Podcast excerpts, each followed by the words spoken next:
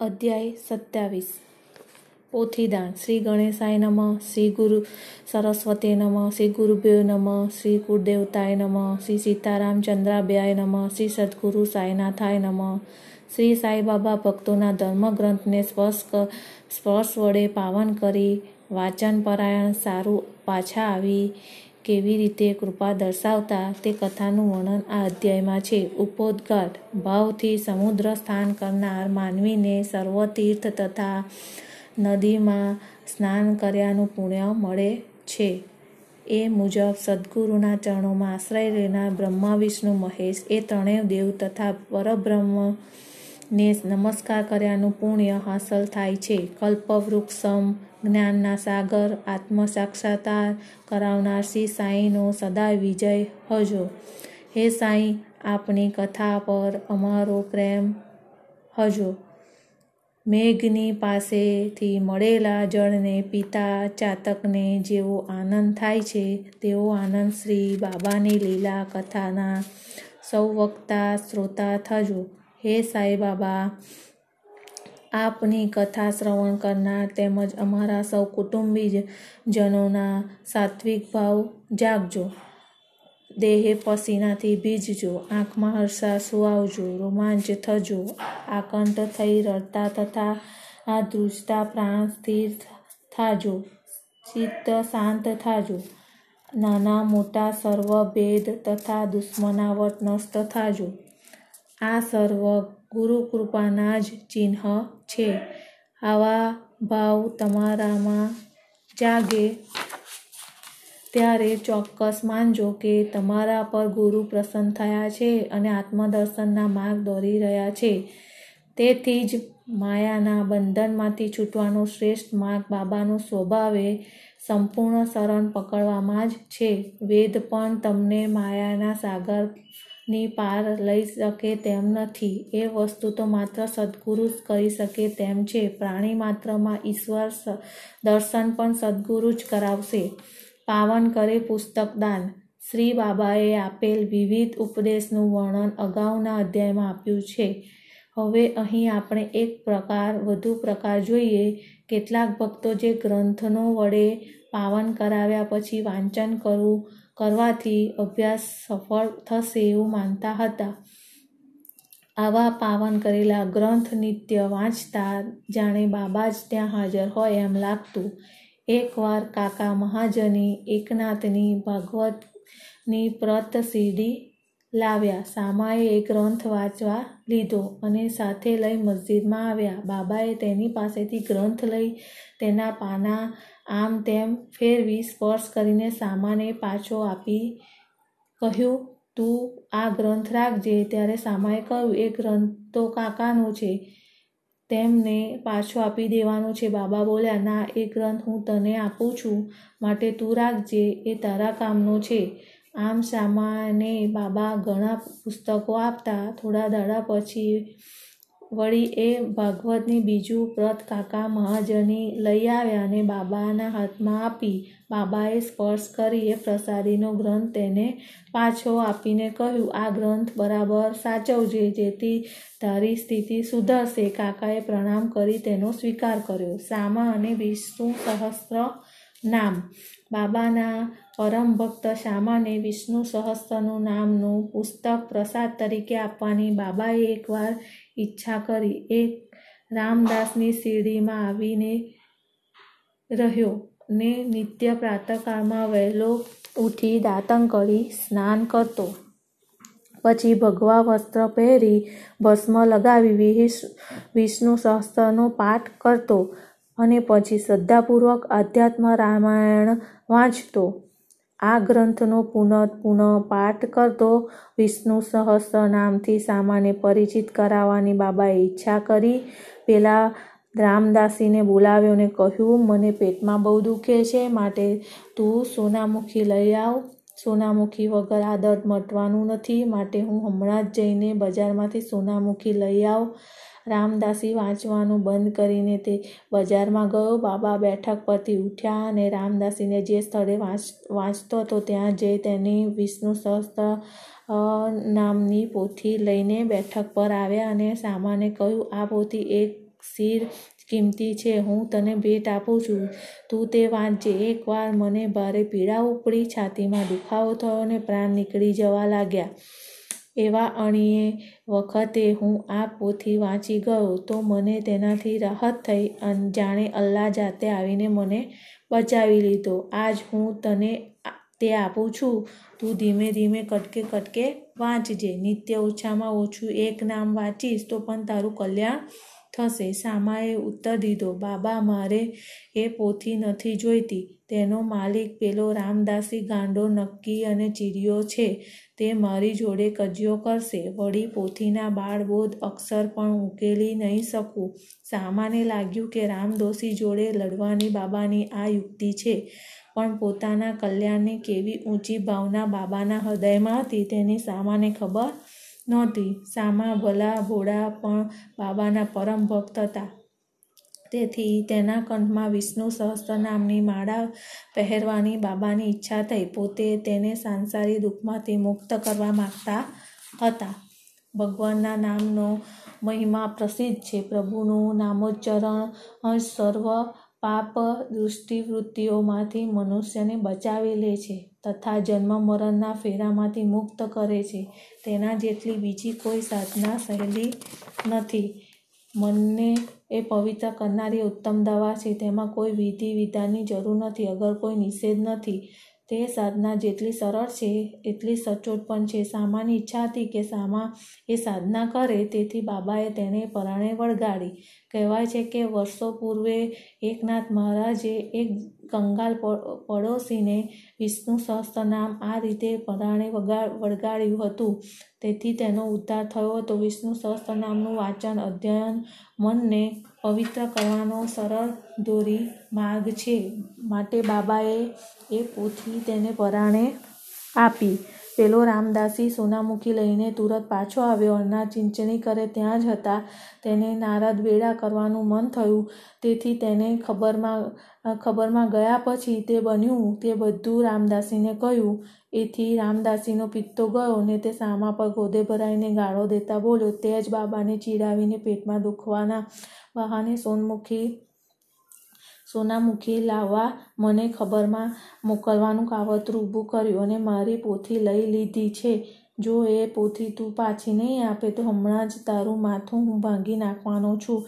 સામા તેને શાંતિથી સમજાવવા માંડ્યા, પણ એ તો માનતો જ નહોતો. છેવટે બાબાએ તેને પ્રેમથી કર્યો, અરે રામદાસી, તું શું થઈ ગયું છે? એ આવું તોફાન કેમ કરે છે? શું શામાં આપણું છોકરું નથી? તું અમસ્તો તેની જોડે કેમ લડે છે? આવો કજિયાબોર તું ક્યાંથી નીકળ્યો? જરા નરમાસથી બે મીઠા વેણ નથી કહી શકતો. તું આવો રામદાસી છે.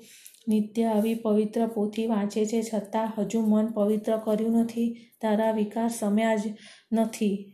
તારે તો દરેક વાતમાં જોઈએ. આ પોથી પર આવી મમતા રાખવી તને શોભે છે? સાચો રામદાસી આવી મમતા જ ન રાખે. માત્ર આ પોથી માટે તું સામા જેવા છોકરાને જોડે કજિયો કરવા બેઠો છે. જા જા, તારી જગ્યાએ બેસ. પૈસા દેતા નથી પોથી પુષ્કળ મળે છે. જરા વિચાર કર અને વિવેકી થા.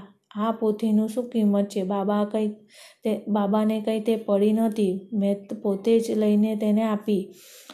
તને તો આ બધા નામ મોઢે થઈ ગયા છે. મને લાગ્યું છે કે સામાઈ વાંચે, તેને લાભ થાય. માટે પોથી મેં તેને આપી.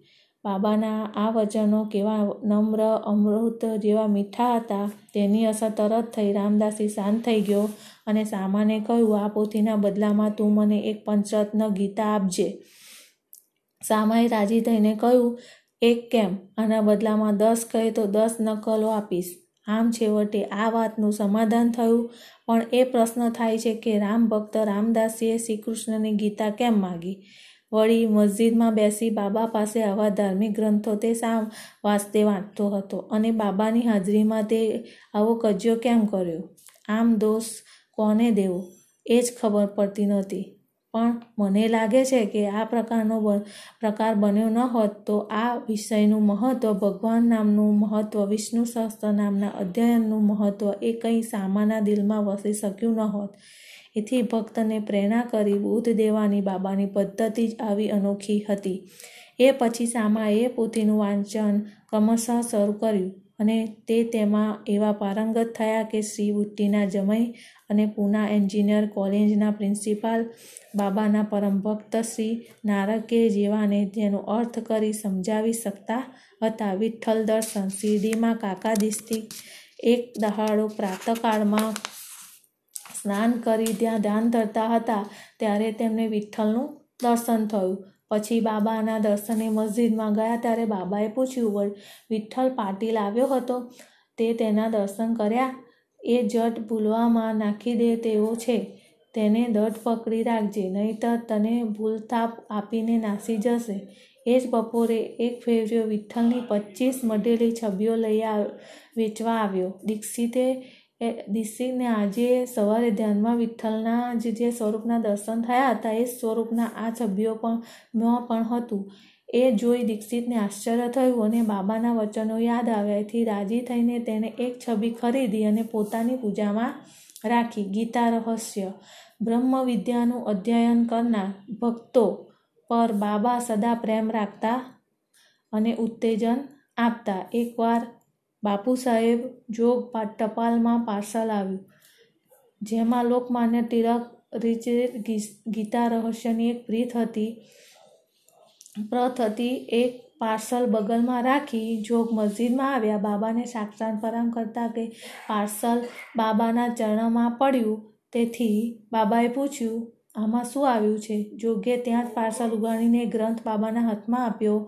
થોડીવાર તેના પાના આમ તેમ ફેરવીને બાબાએ ખિસ્સામાંથી એક રૂપિયો એક પુસ્તક પર મૂકીને જોગના હાથમાં મૂક્યું અને બોલ્યા, આ ગ્રંથ પૂરો વાંચીએ તને લાભ થશે. દાદા સાહેબ ખારપડે શ્રી ખારપડેનું વર્ણન આપી આ અધ્યાય પૂરો કરીએ. એકવાર દાદા સાહેબ ખારપડે સકુટુંબ શેરડી આવી થોડા માસ રોકાયા. તેની ડાયરી સાલી સાંઈ લીલા માસિકના આ પહેલા અંકમાં પ્રગટ થઈ છે. દાદા સાહેબ સામાન્ય માણસ નહોતા. અમરાવતીના ખૂબ શ્રીમંત, પ્રસિદ્ધ વકીલ હતા અને દિલ્હીની સ્ટેટ કાઉન્સિલના સભ્ય હતા. ભારે બુદ્ધિશાળી વક્તા હતા.